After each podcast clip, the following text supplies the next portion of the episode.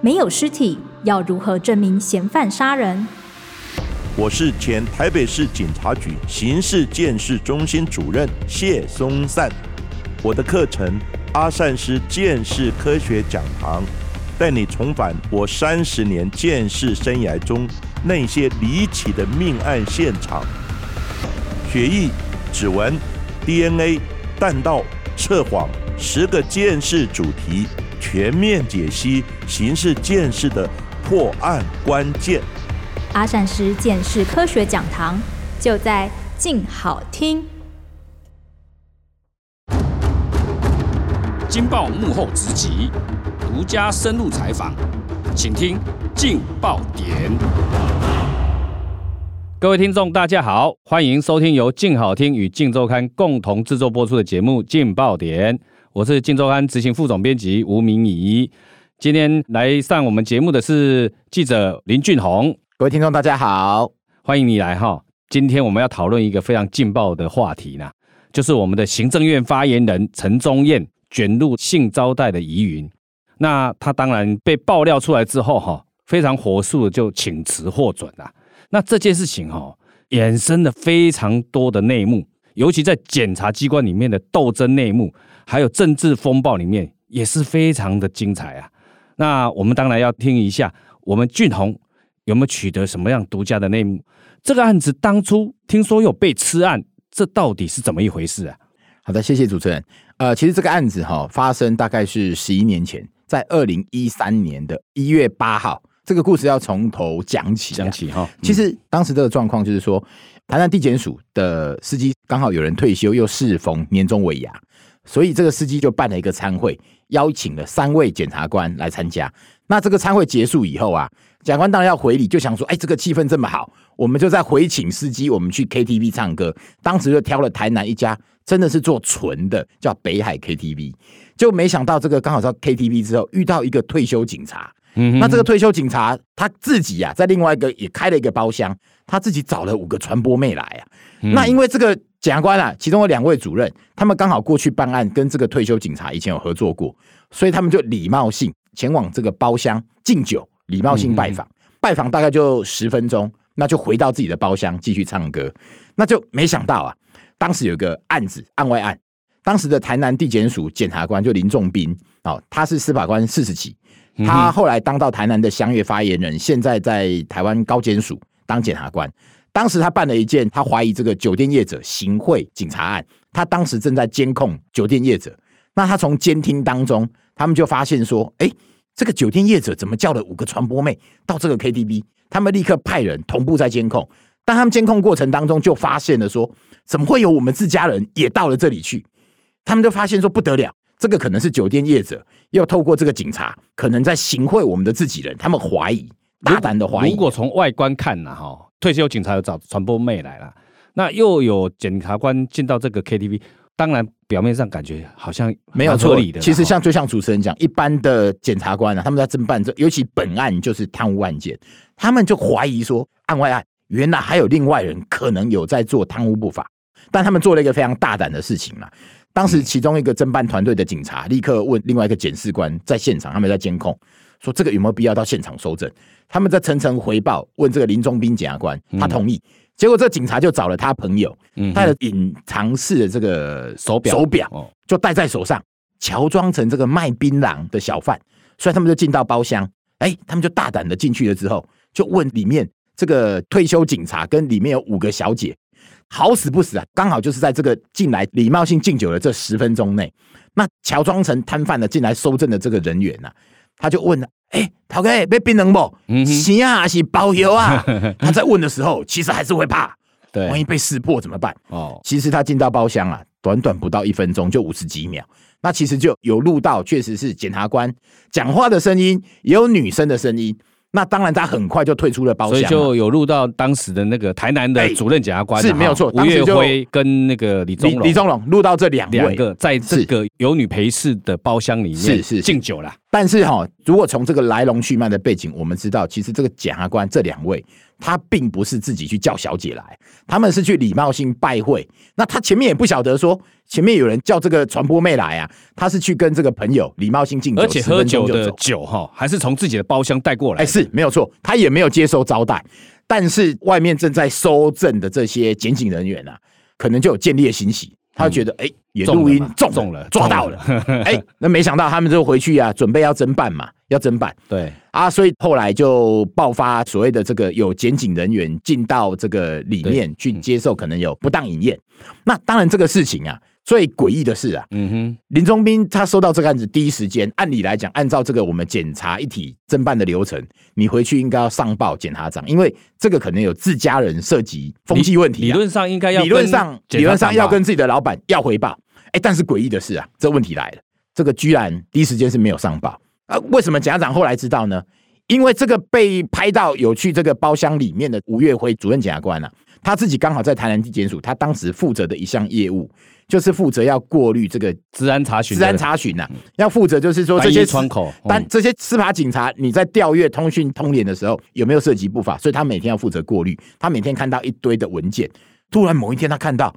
怎么有人调我跟我女儿的资料，他吓到了啊！我这没有干坏事，怎么会有呢？对，他立刻找当时的检察长周章清报告。嗯嗯嗯嗯，检察长也愣住了，怎么会有？所以他又找来了另外一位主任检察官，中信主任检察官。请他来做行政调查，这个一查之后才发现说，原来自家人有在查自家人。嗯哼，但是当时检察长立刻做行政调查之后，发现说，原来是一个巧合，误打误撞在 KTV 里面巧遇了，巧遇了。所以这个检察长当然以他的态度，他就认为，哎，没有涉及不法，也不是事先约的嘛，也不是刻意要到女陪侍的地方，所以他只做这个口头警告，请这个两位主任检察官以后要小心，要注意。嗯哼，但是没想到啊。当时这个发生之后，到了三月份的时候，就是好像是一月的时候拍到，一月八号拍到，二月二十号做了勘验。二月二十号的时候，地检署林宗斌他们自己把影带整个逐一还原去做了勘验的笔录。到了三月五号的时候啊，三月五号的时候，刚好这个法务部他们发动新一波的检察界的人事调动，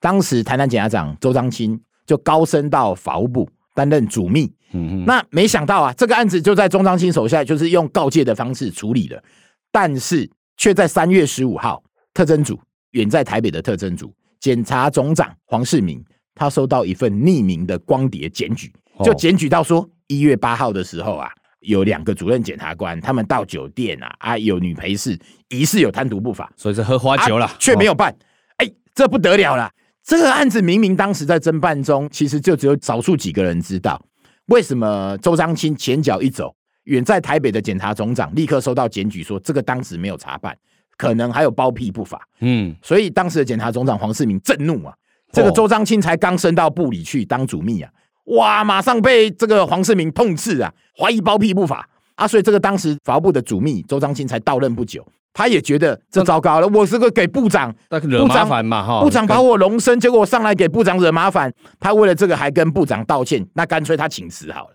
啊，经过这个说明之后，部长也了解这个来龙去脉，所以他就继续担任。但特侦组的侦办没有停止，特侦组继续调查，到了五月份的时候，嗯哼哼哼，黄世明指派检察官，特侦组检察官把吴月辉把他从台南找上来，对，做笔录，哎。吴月辉还是坚称我就没有啊，嗯，就特侦组最后查完之后查查查查了几个月，发现确实啊，这个确实小姐也不是你吴月辉叫来的啊，你只是去敬个酒十分钟就走啊，嗯嗯，到六月份的时候啊，这个案子结了，但是还是认为说，因为这个警察曾经有涉及风气问题，他后来退休了，那你跟这个有风气问题的这个警察参叙，这个不当，所以用这个理由建议哈法务部把这个主任头衔拔掉。嗯，所以让后来这个主任他也没得当了啦，他后来就也调走了，所以让他的这个整个在检察官的生涯仕途全毁。哦，后来他也去当律师，这样也很衰，就很衰，非常衰。所以这个律师啊，他现在当律师，吴月辉吴检察官现在当律师，嗯，他非常的抑郁寡欢呐、啊。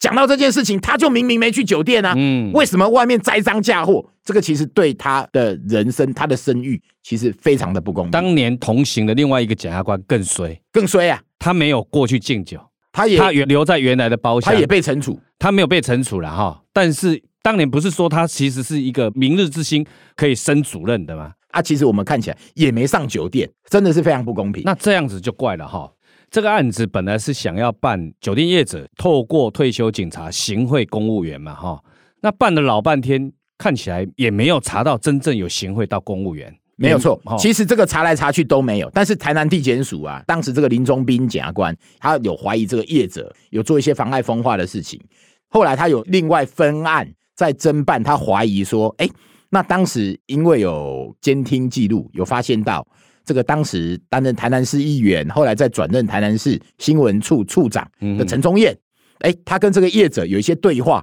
甚至跟有一些风花雪月场所的女子有一些往来，对，所以他当然他就立案立了一个贪污案呐、啊，嗯，他就怀疑说你们这里可能有涉及行收贿，所以他在二零一四年，对，好，当时是新的检察长叫费玲玲检察长到任的时候，当时他就上签分了一个贪污案出来要查。在二零一四年的四月，等于是说哈，他最后只能把那个叶子用妨害风化的名义哈起诉，是他用这妨碍起诉，但是他查不到贪污对价不法。但是他认为陈宗彦在这个当恩客的过程中，是不是有接受性招待？如果是性招待，有可能就有对价。有可能有贪污。如果你有把公务上哈你所知悉的业务啦，比如说泄出去，或是图利对方，然后你又接受性招待，那当然这部分就会进一步有。如果有对价的话哈，那就有贪污的事。所以他当时就用这个名义把他牵出来，他就在二零一四就牵出来要办他。嗯，但是这个案子后来查了，因为林中斌后来升主任检察官，他就离开了台南，刚好就把这个案子就交棒了。那林中斌的太太张婉宁也是检察官，他就交棒交给他太太办。对，那他太太查了一年多啊，在隔年二零一五年的八月三十一号，嗯哼，查来查去查了一年多，也查不到陈宗彦有贪污不法，所以在二零一五年八月三十号签结。那当时的检察长也换人，当时检察长是换成了由法务部检察司司长张文正，他在同年二零一五年的五月派到台南。嗯所以他隔了三个月之后，这个案子就在经过他上签之后，他讨论过、看过之后，把它签结掉，查无犯罪事实，就先把它签结掉。所以我们就回过头来来检视，人家外面质疑就说吃案，基本上如果是张文正任内签结这个案子，你觉得会有吃案的疑虑？第一个外界可能不知道，就是张文正何许人也啊？其实张文正这个检察长外传呢、啊，就是说普遍看来，可能外界会认为他跟政治人物其实是不沾锅。其实张文正到任台南检察长的时候，刚好其实台南发生很严重的市政府跟议会严重对立的状况。各位可能不晓得，还记不记得十年前的时候，当时议长李全教跟赖清德当市长的时候，李全教社会，赖清德认为这个是羞辱，他拒绝进入议会备询，所以当时就双方闹僵。那李全教也反控这个赖清德啊涉及贿选。那因为他告了以后，刚好这个张文正到任检察长。按理来讲啊，新到任的检察长，他一定各地方的父母官啊，不管你是市长啊、市警局局长啊、调查局的处长。一定都会礼貌性拜会，都要去拜会了哈。但是因为张文正就认为说，李全教你告了他，那我为了证明我都没有偏袒谁，所以他一直都迟迟没有去拜会赖清德。等于是李全教因为议长的贿选案，还有议员的贿选案，也在台南地检署嘛。是，那李全教也反控赖清德嘛。对，所以这变成两两个人在地检署都有都有案子在身，所以身为检察长的，就是保持等距的距离，就是两边都没有去接触往来。但是外界就会解读说。穿凿附会的说法就会认为说，那你这个张文正啊，你居然都不来拜访赖清德，所以会被误以为说你跟赖清德不合。嗯，那所以这样的说法其实一直甚嚣尘上。但你回过头如果来看，第一个林中斌把这个案子他牵出来，他升职之后他交棒给他的太太张婉宁办，你夫妻两个办同一个案子，一个是牵出来想办要办。第二个，你是交给你太太办，也办了一年多，这不可能。你夫妻这会放水吗？不可能放水，这不可能嘛？不然你当时林中斌你就不要分案。对啊，你既然你分的就是要办，你要给你老婆。那就是不会放水啊！再来就是张文正又跟当时的赖清德，再来张文正跟赖清德就不合啊。嗯，那如果他跟赖清德合，那就是要放水嘛。以我们这种可能不懂司法的推论呐，对啊，其实明明两个就不合啊，那怎么会放水？对，所以我们从这两个关键人物，第一个是夫妻两个联手办案，第二个是新任检察长到，他就明明跟赖清德不合，这个我左看右看。我看来看去就是没有放水的迹象，嗯哼哼。但是哈、哦，这个看起来啊不会有放水了。但是当时在立案哈、哦，要查陈宗彦这个案子哈、哦，确实有一些猫腻，就是跟我们平常的做法有一点不太一样啊。就是为什么监听卷或者是在这个证据清单里面要去讲这个人的名字，他把恩客的名字秀出来，呃，没有错。其实当时这个妨碍风化的卷里面哈，为什么明明是起诉这个酒店业者？那你把这个监听的译文整个放进去？其实前几年过去也有类似其他案例，后来衍生案外案。那也因为你在这个妨害酒店业者起诉的卷证里面，你把陈宗彦跟其他一些人的对话，嗯，甚至还有一些警察也招妓的对话，全部摆进去之后，这里就会让人家有心人呐、啊，你想要利用司法来打击政敌，你只要一拿到这个卷证，你就可以出手，你可以选在适当机会达到你要的目的。所以这个案子你看十一年了。陈宗彦过去，你看他在疫情中心担任这个副召集人的时候，其实也没这个事情，怎么会偏偏选在他担任行政院发言人？而且又是在林仲斌被吴月辉自诉他违法窃入被判刑确定的，没有错。隔两天，因为这个案子后来吴月辉他非常的不爽嘛，他认为说同样是检察官，你的侦办步骤你取供不法嘛，嗯，所以他其实在当时被特侦组约谈之后，他就提告了。这个案子缠讼七八年这么久。他这个当时承办的检视官早就在两年前被判刑确定，林中斌的拖到今年的二月八号才宣判，那判决书在今年的二月十五号寄出，他在二月十六号收到，媒体在二月十七号就报道，嗯，这中间的诡异性，这个巧合时间点太诡异了，所以这个里面到底有没有可疑的司法人员去把这个资料流出来？因为相关的卷证不外乎就是检察官手上有。甚至是有可能因为案件去法院阅卷得到资料的人，你可能有。嗯，另外法官当然手上也会有，不外乎就这三种人有而已。但是要有动机嘛，有动机，要有动机嘛。如果你来看的话，林仲斌他被判刑八个月，遮丑都来不及了。嗯，各位您看看啊，他二月八号被判刑啊，你看他之前被判刑也没写出来啊。嗯，他反而你看这个陈忠燕，还陈忠燕自己的事情，小云的事情先写出来啊。嗯，所以你看爆料者的动机。爆料者其实都不提哈，林仲斌被判刑，所以他其实是跟林仲斌很要好的人。这个可以感觉得出这一段有一点猫腻。而且你要看哦，那个判决过程中，法官去把所有的监听卷全部调来检视完之后，发现说当时根本没有任何迹象监听到吴月辉有跟酒店业者或跟这些人有往来。所以呢，根本那一次的搜证哈，它的必要性哦是被质疑的。其实其实没有错，其实陈审的法官非常的认真，因为这个毕竟是审理自家人的案子。嗯，陈审法官把所有的调查的卷证、监听卷拿出来看，因为这个当时 KTV 里面一共有十五支监视器，那其中有一支监视器还正对着这个吴月辉他们进去的三零一包厢的门口，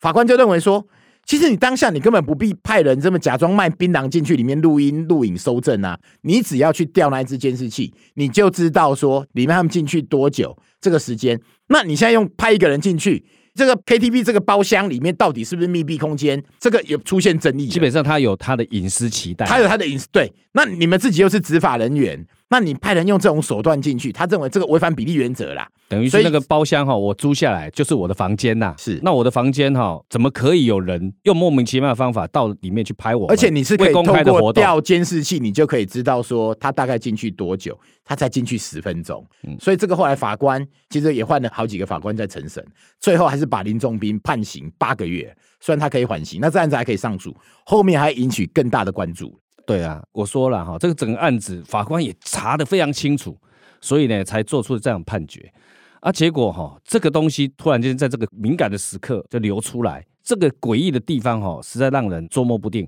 当然，整个会流出来，现在高检署已经派人去调查了。那这部分好像有查出一些，哎，没有错。其实现在包括台南地检署哈，他也是在侦查，就是说现在外界有人质疑吃案嘛，那当然外界质疑地检署也重新分一个案子出来。看看这个案子当时的来龙去脉，必须要还原。另外，高检署也派人去看，要去查说为什么这个卷证的资料会流出来。对，那从这个迹象看起来的话，依照这个流出明代的这些秀的图档里面看起来啦，初步大概确认是从检方当时。就是起诉那个业者，起诉业者的卷证里面，因为附在里面，就从里面赖的截图啊，防坏风化的卷里面赖的截图啦，包括一些通讯软体，都是从检方的起诉卷证里流出来。所以这个可特定的对象哈，因为这个会涉及通保法跟个资法的问题，嗯，所以这部分可能有涉及犯罪，那检方可能会在追查。对了，当然是说这个是在法律上，如果你违反通保法了哈，那你违反这种个资法，当然是于法不容了哈。